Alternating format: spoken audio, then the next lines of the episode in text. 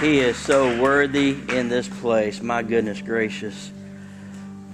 Welcome to Eastgate Church. So glad that you're here today. If you're a guest, we always say you're not a guest anymore. You're family. So welcome home. We're so glad that you're here. Thank you so much, worship team, for leading us in the presence of the Lord. A big welcome to everyone joining us online. If you would, take a second and hit that like and share button and help us reach as many people as we possibly can with this message today. We're so glad that you're with us online. Can we give a big welcome to everyone joining us online this morning? My goodness gracious. Starting a new series today um, called Storyteller. And we're just looking at some of the parables that Jesus told. And I'm telling you, if you are looking for powerful sections of Scripture to dive into, anytime Jesus is speaking, those are good places to start reading for sure.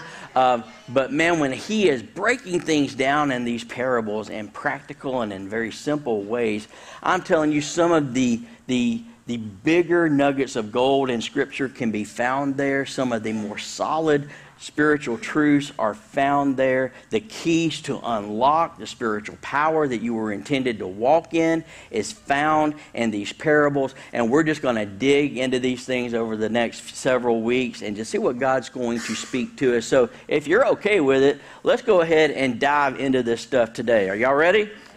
All right, man. I'm so glad that y'all are with us. A lot going on for sure in this church. Uh, big Elevate uh, meeting uh, on the 21st coming up fast. So please make sure if you're involved in ministry and the church in any form or fashion that you clear out your calendar on the 21st to be there at 7 o'clock. We're going to feed you. Uh, and it's just going to be a great evening of equipping. We're going to go over the vision that we believe the Lord's given us for the fall and the plan on how to accomplish that because a vision without a plan is useless, you know. So we, like to put things into action here, and, and that's what we're going to be doing. If you're just interested in the vision of the church or want to know more about what's going on at Eastgate, that's a great place to jump in. You're not committing to anything. You're just making yourself more aware of what's going on. So if you want to know our heart and what the Lord's speaking to us as far as direction of the church, that's a great place to be for sure. Have y'all ever heard of this thing called the Millennial Tower? Millennial Tower. I brought a photo of it to show you. Millennial Tower is amazing. It is a uh, residential building that was built in San Francisco, uh, 2007, 2008, I think, is when the project um, was, was wrapping up. It is the tallest residential building in San Francisco to date, as far as I know, because um, information changes just like this. You know, everybody's building something in that area. But, but it was amazing. When they built this thing, um, they won all kinds of awards for structural engineering feats, um, uh, construction awards. Even the, the way the concrete was poured won a local award uh, for this building. This is what's crazy. Uh, I don't know who can afford this kind of stuff, but the, the smaller two bedroom condos in this building were selling when it opened for $2.1 million a piece. What do you have to do to be a two bedroom, not like big mansion, two bedroom condo, 2.1 million? That is insane. The, uh, the penthouse in this building went for $9.6 million. Yeah, you got to be doing something different to make that kind of money for sure. You know, uh, now here's what's crazy. As of about a year ago, though, you could not give away a room in this building. And here's the reason why. After all the building, after all the selling, after people spent all this money and moved in, they figured out a problem. When they built this building and laid the foundation, they did not correctly account for the type of soil they were building on. Their calculations were off and that building began to settle down to, listen, 33 inches the foundation settled on this building. That's pretty, that's pretty drastic, right? But, but the problem was not so much that, but it was like the, I believe it was the northwest corner of this building settled even more. So it got a little wonky. A Leaning Tower of Pisa Yeah, so you got the leaning millennial tower that they spent all this money on. They spent close to three, I think, $300 million building this thing. Somebody didn't dot the I's and cross the T's. Can you imagine that meeting? okay, who forgot to carry the one on the formula and jacked all this stuff up? You know, it's, it's crazy. So at the top, it created a 24 inch offing and lean on the building. And they calculated then, hopefully correctly, that every year the building was going to continue to lean an additional three inches until it reached about, I think it was 39 inches off, so that's give or take five years, a little under five years. Um, when it hit that point, the elevators were going to stop working and the plumbing was going to stop working. Can you imagine spending almost $10 million for a penthouse that you can't flush the toilet in? you know what I mean? That's just crazy. Can you imagine being on the lower floors and knowing everything that couldn't be flushed properly that's sitting on top of you? it would, it's just crazy.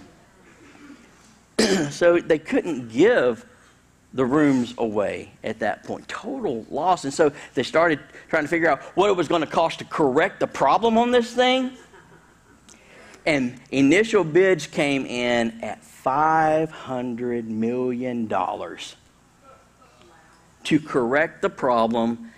Well, not really fix it, but just to correct the leaning so that they could stop the building from leaning any more than it already was. As of last year, I think they finally got it corrected. Can you imagine? They spent more money fixing or at least stopping the problem than they did building the building. There's a lesson in there somewhere. If you do it right the first time, it saves you a whole lot of headache and heartache for sure. And so there's a lesson in that. You got to get the foundations right.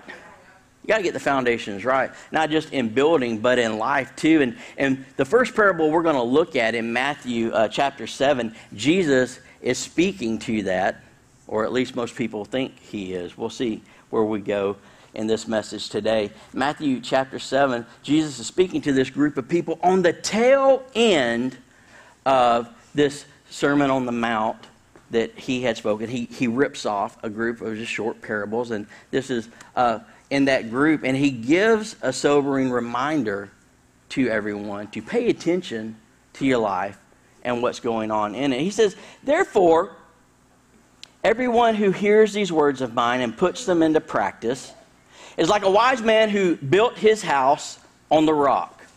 The rain came down, and the streams rose, and the winds blew against the house. Yet it did not fall because it had its foundation on the rock. Everybody say, the rock.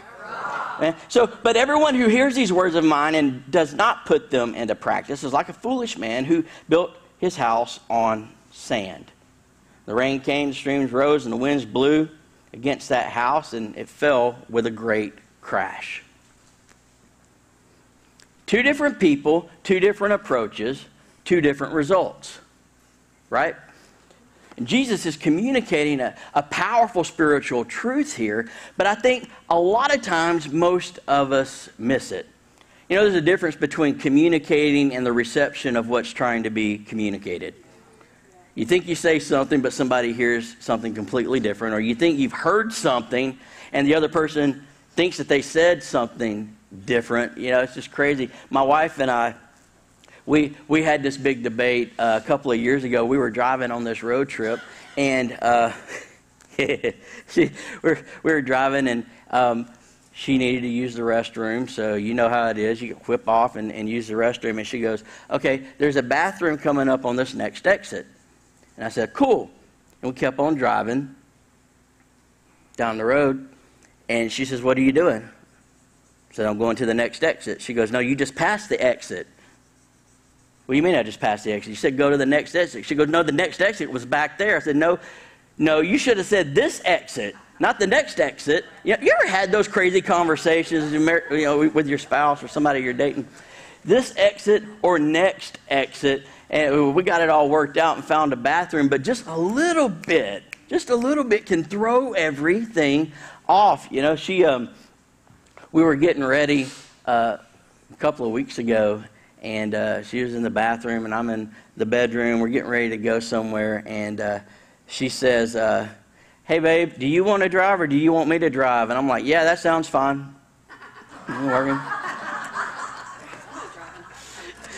So I was saying, "Yeah, that sounds fine to me driving," you know. So I hear everything stop in the bathroom.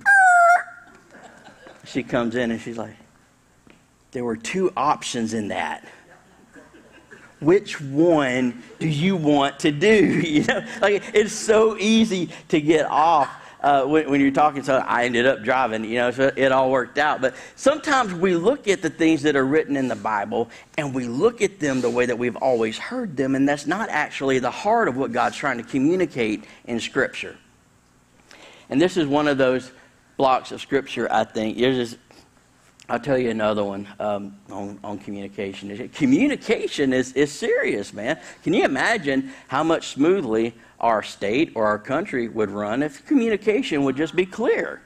You know, it's, it's amazing how your households would operate if communication was just clear. If things were received, parents, the way that we say them. You know what I mean? Things would run a lot smoother. I get that. I get that. So there's a couple uh, fixing to go on vacation, businessman and his wife. And he was out of town on a business trip, and they were going to go to Florida to go to the beach. Which, raise your hand if you went to the beach this summer for some kind of vacation. There's a few of you. I'm totally jealous of y'all because I didn't get to make it this year. so they were going to go to the beach, and uh, the, the husband said, Listen, the plan was I'm going to go down early, a day early and get into the condo, go shopping, make sure everything's good. I'll fly there. You fly from the house. I'll pick you up from the airport. Everything's going to be fine. She says, okay, that'll be the plan. So the day came. He flew down early, got everything set, got the groceries going, arranged the, the condo just like he knew she would want it, you know.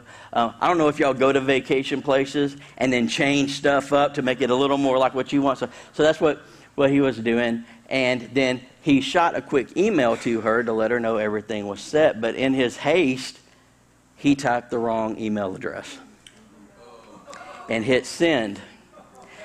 He sent an email to an elderly lady across the country who had just lost her husband.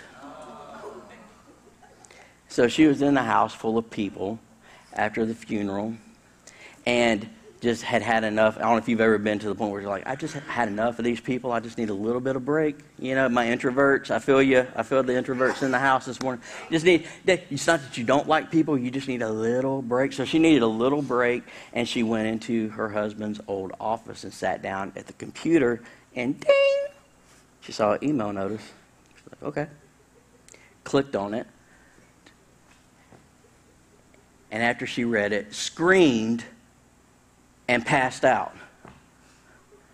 So the family heard the scream, the family heard the thud. They go into the office to see what's going on, and they see this woman passed out on the floor, start trying to revive her, and so trying to wake her up, and she woke up and just uh, uh, shaking hand, pointing at the computer screen.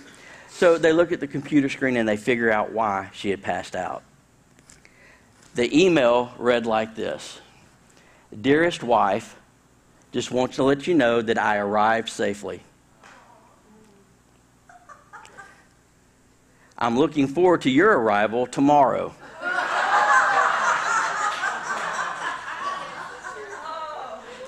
P.S. Bring some shorts. It sure is hot down here.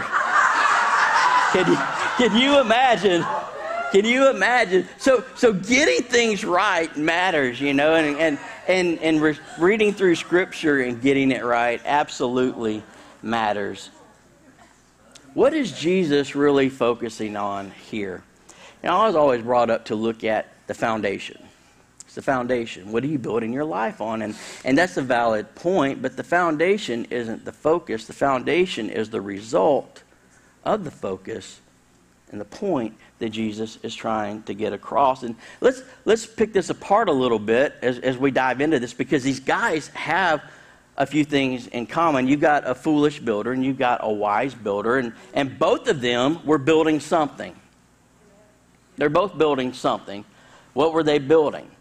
They're building a house, right? So they're building a house. Both of them were building something. They were building this house. And it's funny, in Scripture, a house can represent a lot of different things. You know, you never want to. You, you do want to take the Bible in a practical way, but you never sometimes take Scripture at face value. There's always a deeper meaning in things. So in Scripture, house could mean your family. You know, in Scripture, you hear about the house of David, so you could have been building family. That would apply. You could look at a house um, representing the house of the Lord in Scripture. So you could be talking about a, a ministry or church um, or walk with God. So that applies. In Scripture, you, uh, you, you also see um, references to the house of Israel. So you could be talking about building a nation also, or a large, you know, a, a nationality or, or, a people. So there's a lot that comes into that. So they were building something. Both were building something. Both of them heard the word. Both of them heard the word in this parable. They both heard it. Also, um, both of them faced a storm. So they were both building something, they both heard the word, and they were both eventually facing a storm. Now, when I say storm, y'all know what I'm talking about. In the story, it's a storm that has to do with weather, but it's symbolic for the storms that we face in life, right? You ever faced a storm in life? Let me, between Monday and Friday, did you face a storm in life? Or your kids walk through something crazy at school? You know what I'm saying? So, so we get that. I think sometimes we forget, though, that that is part of life. That's why I like passages of Scripture um, like 1 Peter 4 12. It says, Dear friends, do not be surprised at the fiery ordeal that has come on you to test you. It says, don't be surprised by it. Don't let it catch you off guard. It's going to happen. A, don't be surprised by it as though something strange were happening to you. You know what I mean? It's like when stuff goes wrong in life, a lot of times our, our first inclination is to go, Dear God, why me? Why now? You know? It, like it's cool to help other people through the issues in their life and the storms in their life, but when you start walking through, it's why me? And I love Peter because he's like, listen, uh, suck it up, Buttercup. Don't don't act crazy. Don't act like this should surprise you. Don't act weird that this is happening to you like it's something strange in life. This is going to happen because this world is a fallen world. It's cursed by sin. It's not in its original state, and so it's going to be jacked up. Okay? So outside of the mess that we can sometimes make in our own life, which is enough to fix sometimes, you know, and outside of the enemy's attacks on us to try to come against us and keep us from accomplishing what God has called us to do, we've got the craziness of this dysfunctional world that we're living in. And I love this. He's like, listen, it's going to happen. It's going to happen. Don't be surprised by it. Don't freak out over it. Deal with it. Deal with it. So, in this parable, the foundation isn't the focus. The storm isn't even the focus. The foundation is the result of what Jesus is pointing at. The storm becomes the catalyst by which the spiritual fruit is revealed but the deeper truth that Jesus is getting at is the bridge that gaps the two of them. And he does it between a foolish guy and a wise guy. So this, this tells me a couple of things. A foolish person and a wise person can be building something, they can have a dream. They can have goals in life. They're building something, whether it's family or ministry or business or, or what. So, so, so both can have that. It tells me that both the foolish person and a wise person can hear the Word of God. Amen. We all hear the Word of God today, amen? And it also tells me that both a foolish person and a wise person can enter into a storm. All this is happening. That's where the similarities, though, end. The difference between these two is that the foolish person heard the word the wise person What does that passage of Scripture say? Let's go back to that for just a second. It says, Ah, everyone who hears these words of mine and puts them into practice is like the wise man. At, see, that is what Jesus is communicating. He's drawing a line between the difference in hearing the word and doing the word. He's drawing the difference between being a churchgoer and a follower of Christ. He's drawing the difference between having a form of godliness and being the real deal. Being able to withstand the storms of life isn't based on what you know, because there's a lot of knowledge out in this world today. It's based on what you apply. One of the definitions of wisdom is knowledge applied. The difference between this wise man and the foolish person was the application, the application of what was heard, of what was taught. Jesus teaches us on the tail end of one of the greatest spiritual knowledge drops of all time. And then he, he just hits pause and throws another story in there and says, hey, it's not about what you just heard, it's about whether or not you put it to work in your life. It's about whether you apply it or not.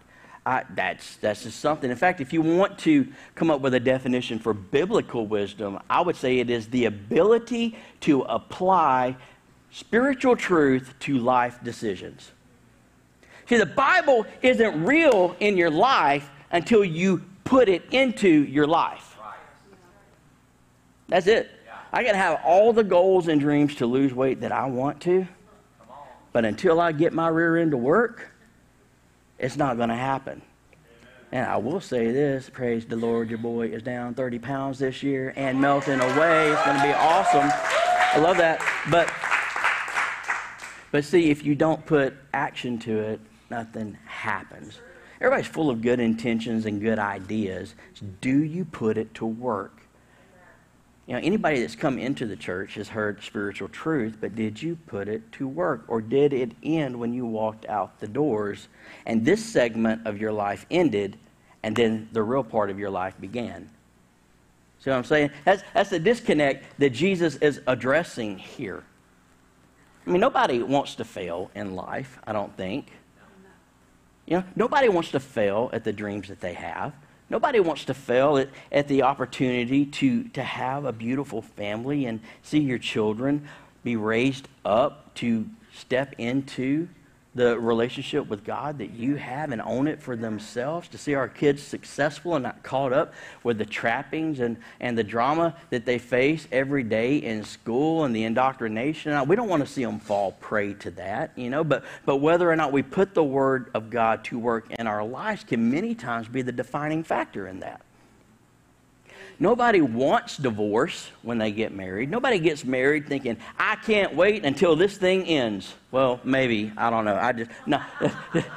nobody, nobody really does, you know. But when one or both of the individuals stray away from God's plan for marriage, then it slowly breaks apart until it's corrected Nobody wants to fail in life. Nobody wants to see things fall apart spiritually. But the disconnect is our ability to apply the truth of the Word of God. See, that's the X factor. That's what Jesus is getting at here. He goes, if you don't apply what you hear, if you don't apply the truth of the Word of God or the principles for success that are in there, if you don't apply them to your life, when life hits you square between the eyes, you're going to fold and fall apart.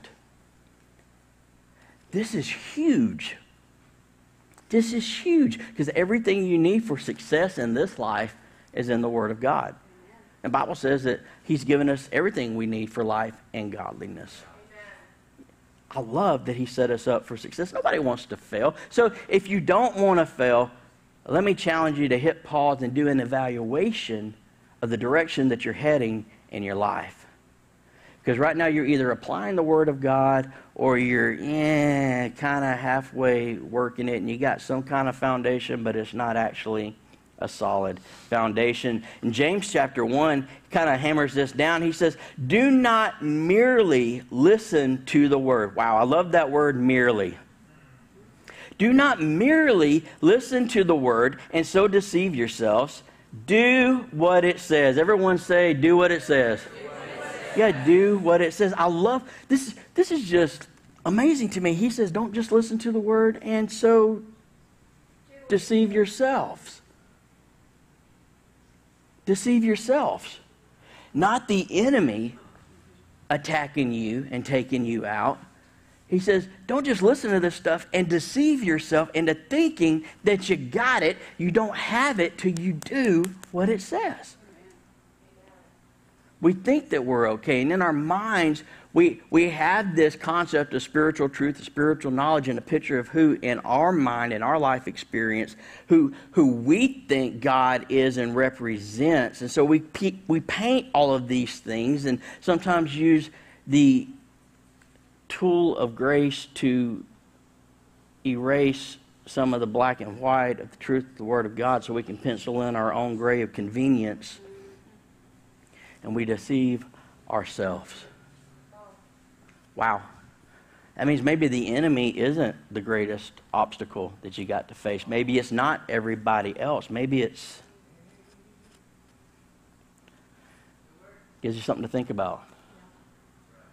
He says, don't just do that and deceive yourselves. Do what it says. Anyone who listens to the word but doesn't do what it says is like someone who looks at his face in a mirror and after looking at himself goes away and immediately forgets what he looks like. You ever look at yourself in the mirror and forget whether or not your hair was right? Man, I did that the other day. I had to go back and look, and I'm like, I'm just going to chalk that up to I'm busy, not that I'm getting older. a busy guy. But, but he says, don't, don't let that happen to you with regard to the Word of God He says, But everyone who looks intently into the perfect law that gives freedom and continues in it, not forgetting what they have heard, but doing it, there he says it again, it's not so much what you've heard, but you do it, then they will be blessed in what they do. Amen.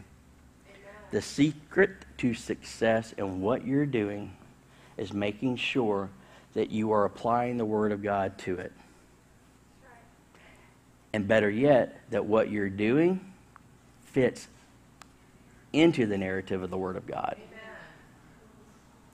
So that you're not just grabbing quotes from a different book to put into your own story, that you're actually lining up with it. Makes a big difference. Uh, you ever gone into those bathrooms that have motion detector lights?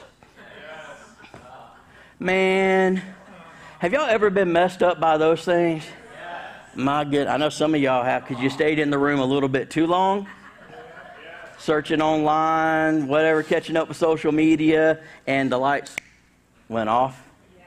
I walked into one at the school that my daughters go to, and there's like this delay on it. You walk into the room, and there's like darkness.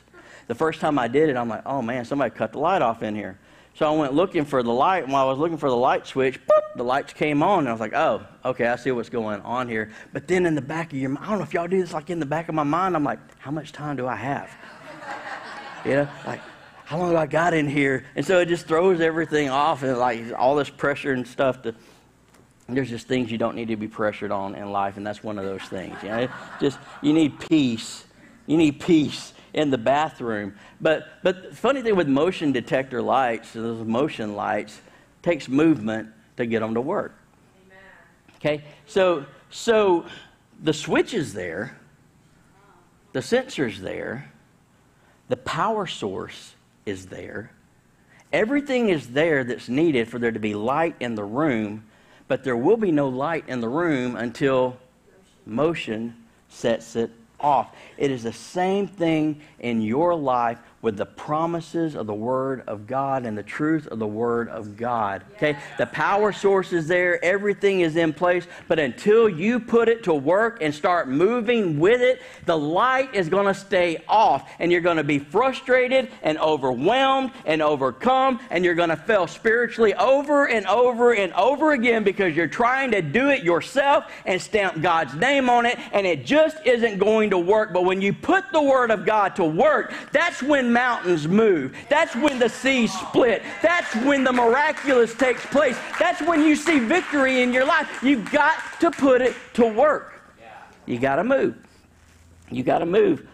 Uh, both houses in this parable, they looked good until the storm came. They looked good until the storm came. Boy, people look great in church shouting and lifting their hands to the Lord. Oh man, Waymaker, I love that song. Oh my gosh, Waymaker, miracle worker. Oh my goodness, that, that, that, I love it. He never stops. He never stops working. I'm like, that's right. My God never takes a day off. That's awesome. And then you walk out there and life happens, and then you really find out what you're built on. And what you're built on has nothing to do with what you've got stored up here. It's what you're putting to work out here. Jesus is saying it's not real. It doesn't do you any good at all. At all. Who cares if you never miss a Sunday at church? If you cuss out your coworkers on Monday? You know what I mean? Who cares if, if you're serving in as many ministries as possible at church?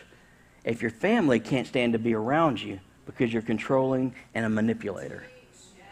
You know what I'm saying? It does you no good to do all of that if you're gossiping and slandering, if you're not putting the Word of God to work in your life. And I'm not talking about being perfect.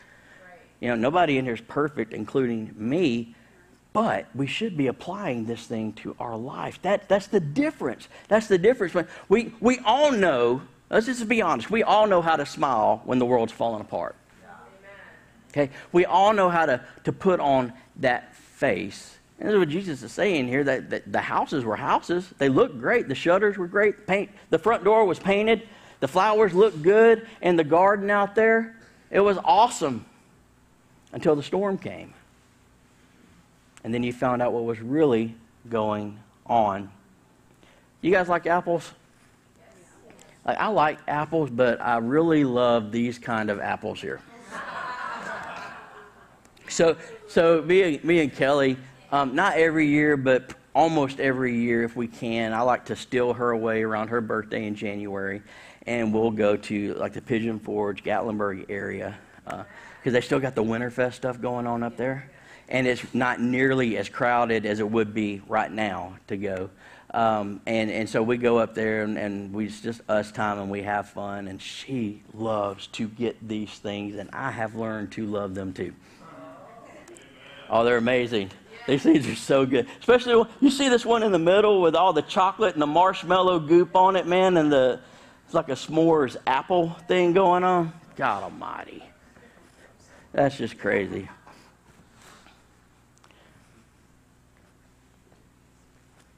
That's good. But the apple that's inside it loses all of its nutritional value when you put that goop all over it. You know what I mean? Like, and so it's good, but it like wipes out everything that the apple by itself could do. And I think sometimes this is what we like to do with our lives. So you've got you've got like the truth of the Word of God, but we like to goop it up and make it sweet and tasty instead of sometimes just taking the straight apple like we need to. You know, and, and I love these things, man. I, I love this stuff, but this is one of the most unhealthy things that you can put in your mouth. But it takes, why is it, why is it that almost anything that tastes amazing is not good for you? What is it? Like in heaven, it's got to be different, right? To be like, man, this broccoli really tastes like a porterhouse steak. I love this. You know what I mean? Like it's got to be that's crazy. Man, that's just, these green beans taste like cheesecake. This is awesome. Oh, gosh. But that's not how it works out, you know. Wait, so you got the two foundations that are produced by obedience and application to the word. So you've got the rock and you've got the sand. And I think sometimes what we like to do is create this sandy rock mixture and think that we're okay. And it doesn't work that way water down the truth of the Word of God. And, and just to get a little more specific, because I'm talking in broad brushstrokes for the most part, but when it comes to our lives, isn't it crazy how we can justify personal sin in our lives? like nobody else. Well, it's just grace. Maybe in the beginning. But you got to grow and mature, yeah? You got to put the Word of God to work in your life so you can grow and mature so that when life hits you, you don't fall apart. Got to have that consistency there, you know. Just when you, when you stand up in the pulpit like this, pastors all over the country will stand up and they'll pause in moments like this because there's a difference between a pastor and someone paid to communicate. I want to tell you this morning, you've got a pastor here that loves you, okay? I'm not some hireling. I'm a pastor that loves you, and I want the best for you. I want the best for you. That's why if if um, if you call yourself a Christian, okay, and you're dating someone, okay, got that relationship going, but y'all decide to move in with each other, and now you're both under the same roof, you're not married, and you're sexually active. What is that called? called sin. It's called sin. Well, God understands, does He? It doesn't matter how much you raise your hand and shout and all of that stuff, sin is still sin. It doesn't matter what culture says, it doesn't matter what your family says is acceptable. Sin is sin. And here's, listen, newsflash God does not change his mind on any of it. So you live in this state of being self deceived because you aren't actually applying the truth of God to the relationship. You got two options spiritually uh, move out and stop that, or get married. Well, everything's on and it's legal when, it's, when you're married. But until then, it's out of bounds. You know, it, it's just crazy. We, we justify things like when we hit a hard financial stretch in, in life and we say to ourselves, okay, well, I'll just get caught back up and then I'll start tithing again. Yeah, I love you. I love you. It's not really a problem in here. I'm just giving examples, though. See, we create this own narrative in life. Somebody offends us, and we know the Bible says we're supposed to do what? So, so go talk to them and forgive them and try to restore the situation, but we create this own narrative in our hearts and in our minds and say, you know what? I'll love them from a distance. I'll just, I, I know I got to love them, but I don't have to like them. Well, I forgive them. I just don't want to be around them, hear the sound of their voice, smell any. I don't want to smell them. I don't have to look at them, but I forgive them, and it's all good. But when they walk into the room, I'm going to get quiet and leave because I can't stand. Oh, See, we, we trick ourselves. This is what Jesus is talking about here. He says, You've got to apply this and not have a mixture of both because he says in Revelation, He says, I would that you would either be hot or cold. Not both, but because you're lukewarm, because you're trying to mesh it all together, He says, It's making me sick. You can't have it both ways. My word does not operate in the delusion of your own philosophy. It's got to be His way to make it work. Y'all love me? Man, I tell you what, this is just, Jesus is just dropping some serious truth here. It, most, most of the time, people don't start with God. They start with their plans and then they invite God to go along with it. Well, I'm going to date this person. God, please bless this relationship. What did God say before you started the relationship? Are they a believer? No. Okay, that's out of bounds. It's out of bounds. That's not Pastor Josh. That's Word of God. Well, I can witness to them and bring them to church and they'll show up to church. You're deceiving yourself. See? You're deceiving yourself. He plays this game all the time. And to be honest with you, you know, the Bible says that we deceive ourselves because at the end of the day, if we honestly don't have a heart that's put in check by the Word of God, we do whatever the heck we want to do and try to stamp God's name on it. And Jesus is saying you can't do that. Can't do that. Can't have it both ways. It's just a secret to the firm foundation and withstanding the storms of life and the attacks of the enemy and others and just life itself is the application of the Word of God. So the power to overcome is not based on what we know, the power to overcome is unlocked by what we do. It's unlocked by what we do. Question for you this morning What are you doing? I remember when God just hit me with a two by four in my walk with Him. It's like everything that, that we, we talk about and everything that I'm preaching, please don't misunderstand. I just, I'm never up here pointing fingers and throwing shade. You know, I do everything I do to deliver the Word of God with a heart of love. Amen. Because many times I've been there. And if I haven't been there, I am there. You understand? Your pastor's growing just like we're all growing. So I'm trying to please the heart of the Lord just like, you know, you guys are. I believe all of us are.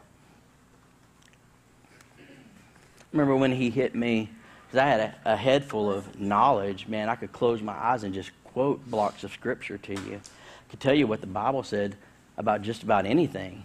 But when it came to actually living it out, Jesus hit me and he said, why, why are you being a Pharisee? What do you mean I'm not a Pharisee? He goes, Yes, you are. You have a head full of knowledge, but you're not putting it to work. You think it applies to everybody else but yourself. Yikes.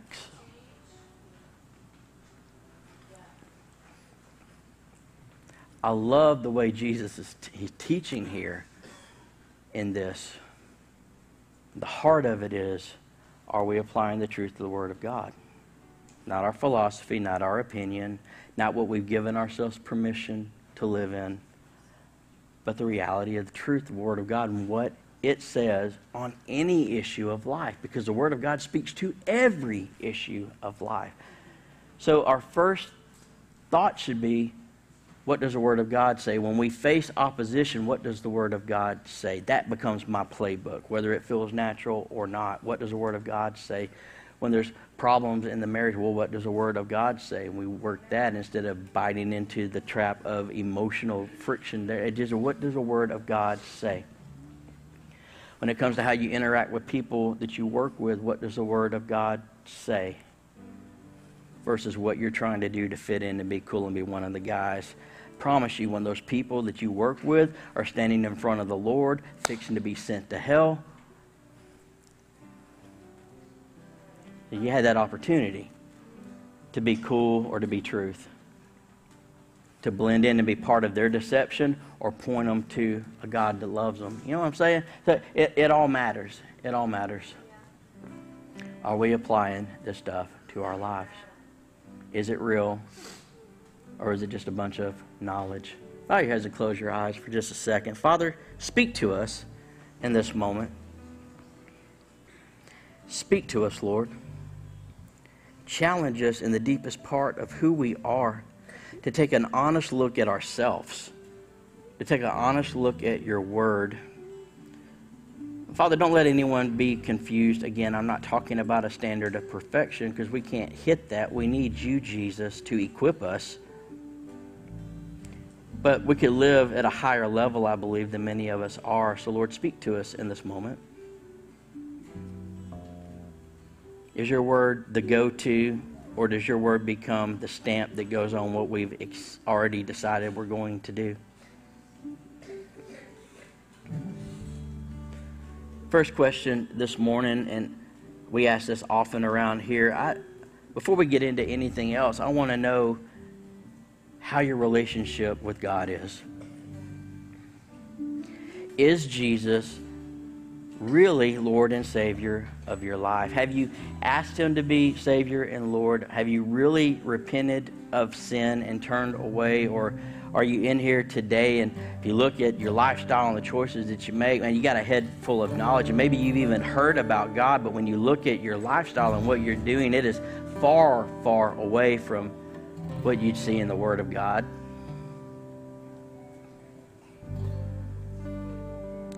The beautiful part about that question is right now, whether you're watching online or in house, you know the answer, you know the truth. Either that relationship with Jesus is real or it's not. It's not about the religious cycle of going to a church service. It's about do you have an active relationship with the Savior that gave his life? To see that relationship restored. A lot of times people think that God's just ready to pour judgment out on us, and that's not the case. If God really wanted to judge us and destroy our lives, why would He send the most precious thing that He had, His Son, to die for us, to give us an opportunity to escape the penalty and price of sin? His heart's a heart of love in this season. Is Jesus Lord and Savior of your life? When I count to three, if, if that's you and you know that that is not the reality, that's not the truth, that is not where things are in your walk with Him, when I count to three, I, I want you to lift your eyes and look with me. And I, I want to pray with you and walk you through a prayer to, to, to get this right to walk you through this process to get your heart right, to get this relationship with Jesus right. So you don't have to walk out of here wondering or guessing. You can know 100% as a fact where you stand with God. If you're here today and you know, Pastor Josh, I'm not ready to stand before God. Pastor Josh, Jesus really isn't Lord and Savior of my life. At that shoe on the count of three, I want you to lift your eyes up and I want you to look at me. Here we go heads bowed, eyes closed, no one looking around, band, media team included, no one looking around. And you guys watching online or listening to this later, respond to this. Respond to this. Here we go.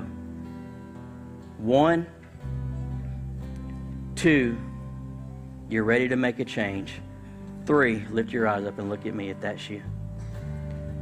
I'm ready to make, I see yours. I see yours. Praise God. Once you lift your eyes up, you can put them back down. Pastor Josh, I am not ready to stand before God. My relationship with Jesus is not where it needs to be, and I want to get it right now. Lift your eyes up and look at me. I just want to pray with you. I'm not going to single you out or embarrass you or anything. I just want to pray. I see you back there. I just want to pray with you. I just want to get this right. It's too important to play around with. It's too important to put off. If you haven't lifted your eyes yet, you know you need to. Lift them up and look at me. I want to pray with you. All right. I want everyone to pray and repeat this prayer after me. And if you lifted up your eyes and you meant it, I want you to pray this prayer and mean it from your heart. The Bible says that you believe in your heart, but you confess with your mouth.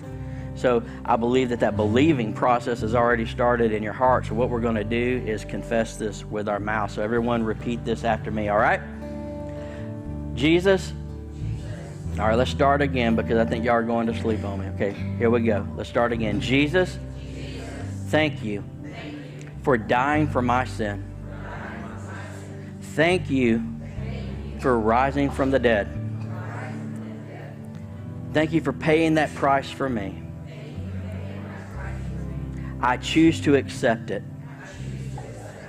I repent. That means I turn away from the sin in my life. I don't want it. I want you.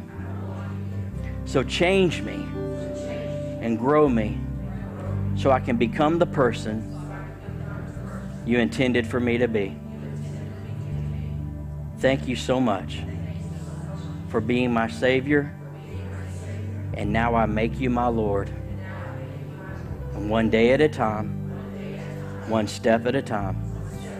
I'll follow you as you change me from the inside out. Thank you. Amen. Let's give God praise for what just happened in this place today. Love this. I love this, I love this, I love this. Listen, if you prayed that prayer, sometimes what we do is we have everyone go out of the room with Miss Emily, who's sitting right here by the, the camera, uh, and she's an amazing person. I just really don't feel led to do that today. Let, let, let me encourage you, everyone that lifted up your eyes and made this decision. Listen, we have baptisms taking place next Sunday. Next Sunday. What a perfect opportunity to just put a stamp on the decision that you've made to make Jesus Lord and Savior of your life. All baptism is, is just kind of going public with your faith and going public with what's just happened now in service. It's symbolic. You're going down into that water, dying to your old way of life, coming up out of the water, a new creation in Christ. Listen, if you if you uh, want to be baptized, listen, get with Emily get with Emily as soon as we say amen after Rachel's done and dismissed. Get with her, okay, and get signed up to get baptized. Uh, Rachel's going to give you an opportunity uh, in just a little bit to be baptized, just in case you haven't been baptized and God's done something in your life recently, maybe not today, but in a recent service, and you want to go public. Great opportunity to do it next Sunday, but make sure you sign up before you leave here so we can have a t shirt ready for you make sure that you're taken care of next Sunday. So the question is this Are we going to be hearers of the word or doers of the word? Are we just going to be walking around like an ATM full of knowledge? Or are we going to put this stuff to work?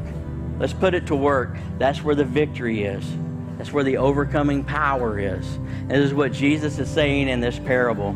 So, foundations are one thing, but the foundations are the result of putting the Word of God to work. It's got to be real for it to be real. And I promise you this if you work it, it will work in your life. Father, thank you again for what you're doing in the service.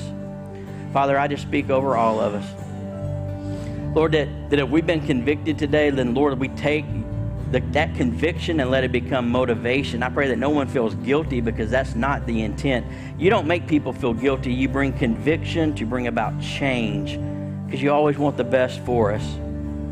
So, Father, I pray that we change, that we put this to work now and apply it to our lives, that we're not just hearers, that we're doers, so that when those storms come, we find ourselves prepared and ready and not caught off guard living a self deceived life, Father but that we're ready to overcome because we know those storms are going to happen. It's going to happen, so it shouldn't catch us by surprise. And we shouldn't feel like we're the only one because we're not. God, thank you enough for preparing us for those days so that we can not just stand, but thrive. Lord, we give you glory and we give you praise for the truth of your word. In Jesus' name, amen and amen. Let's give God praise in the house today.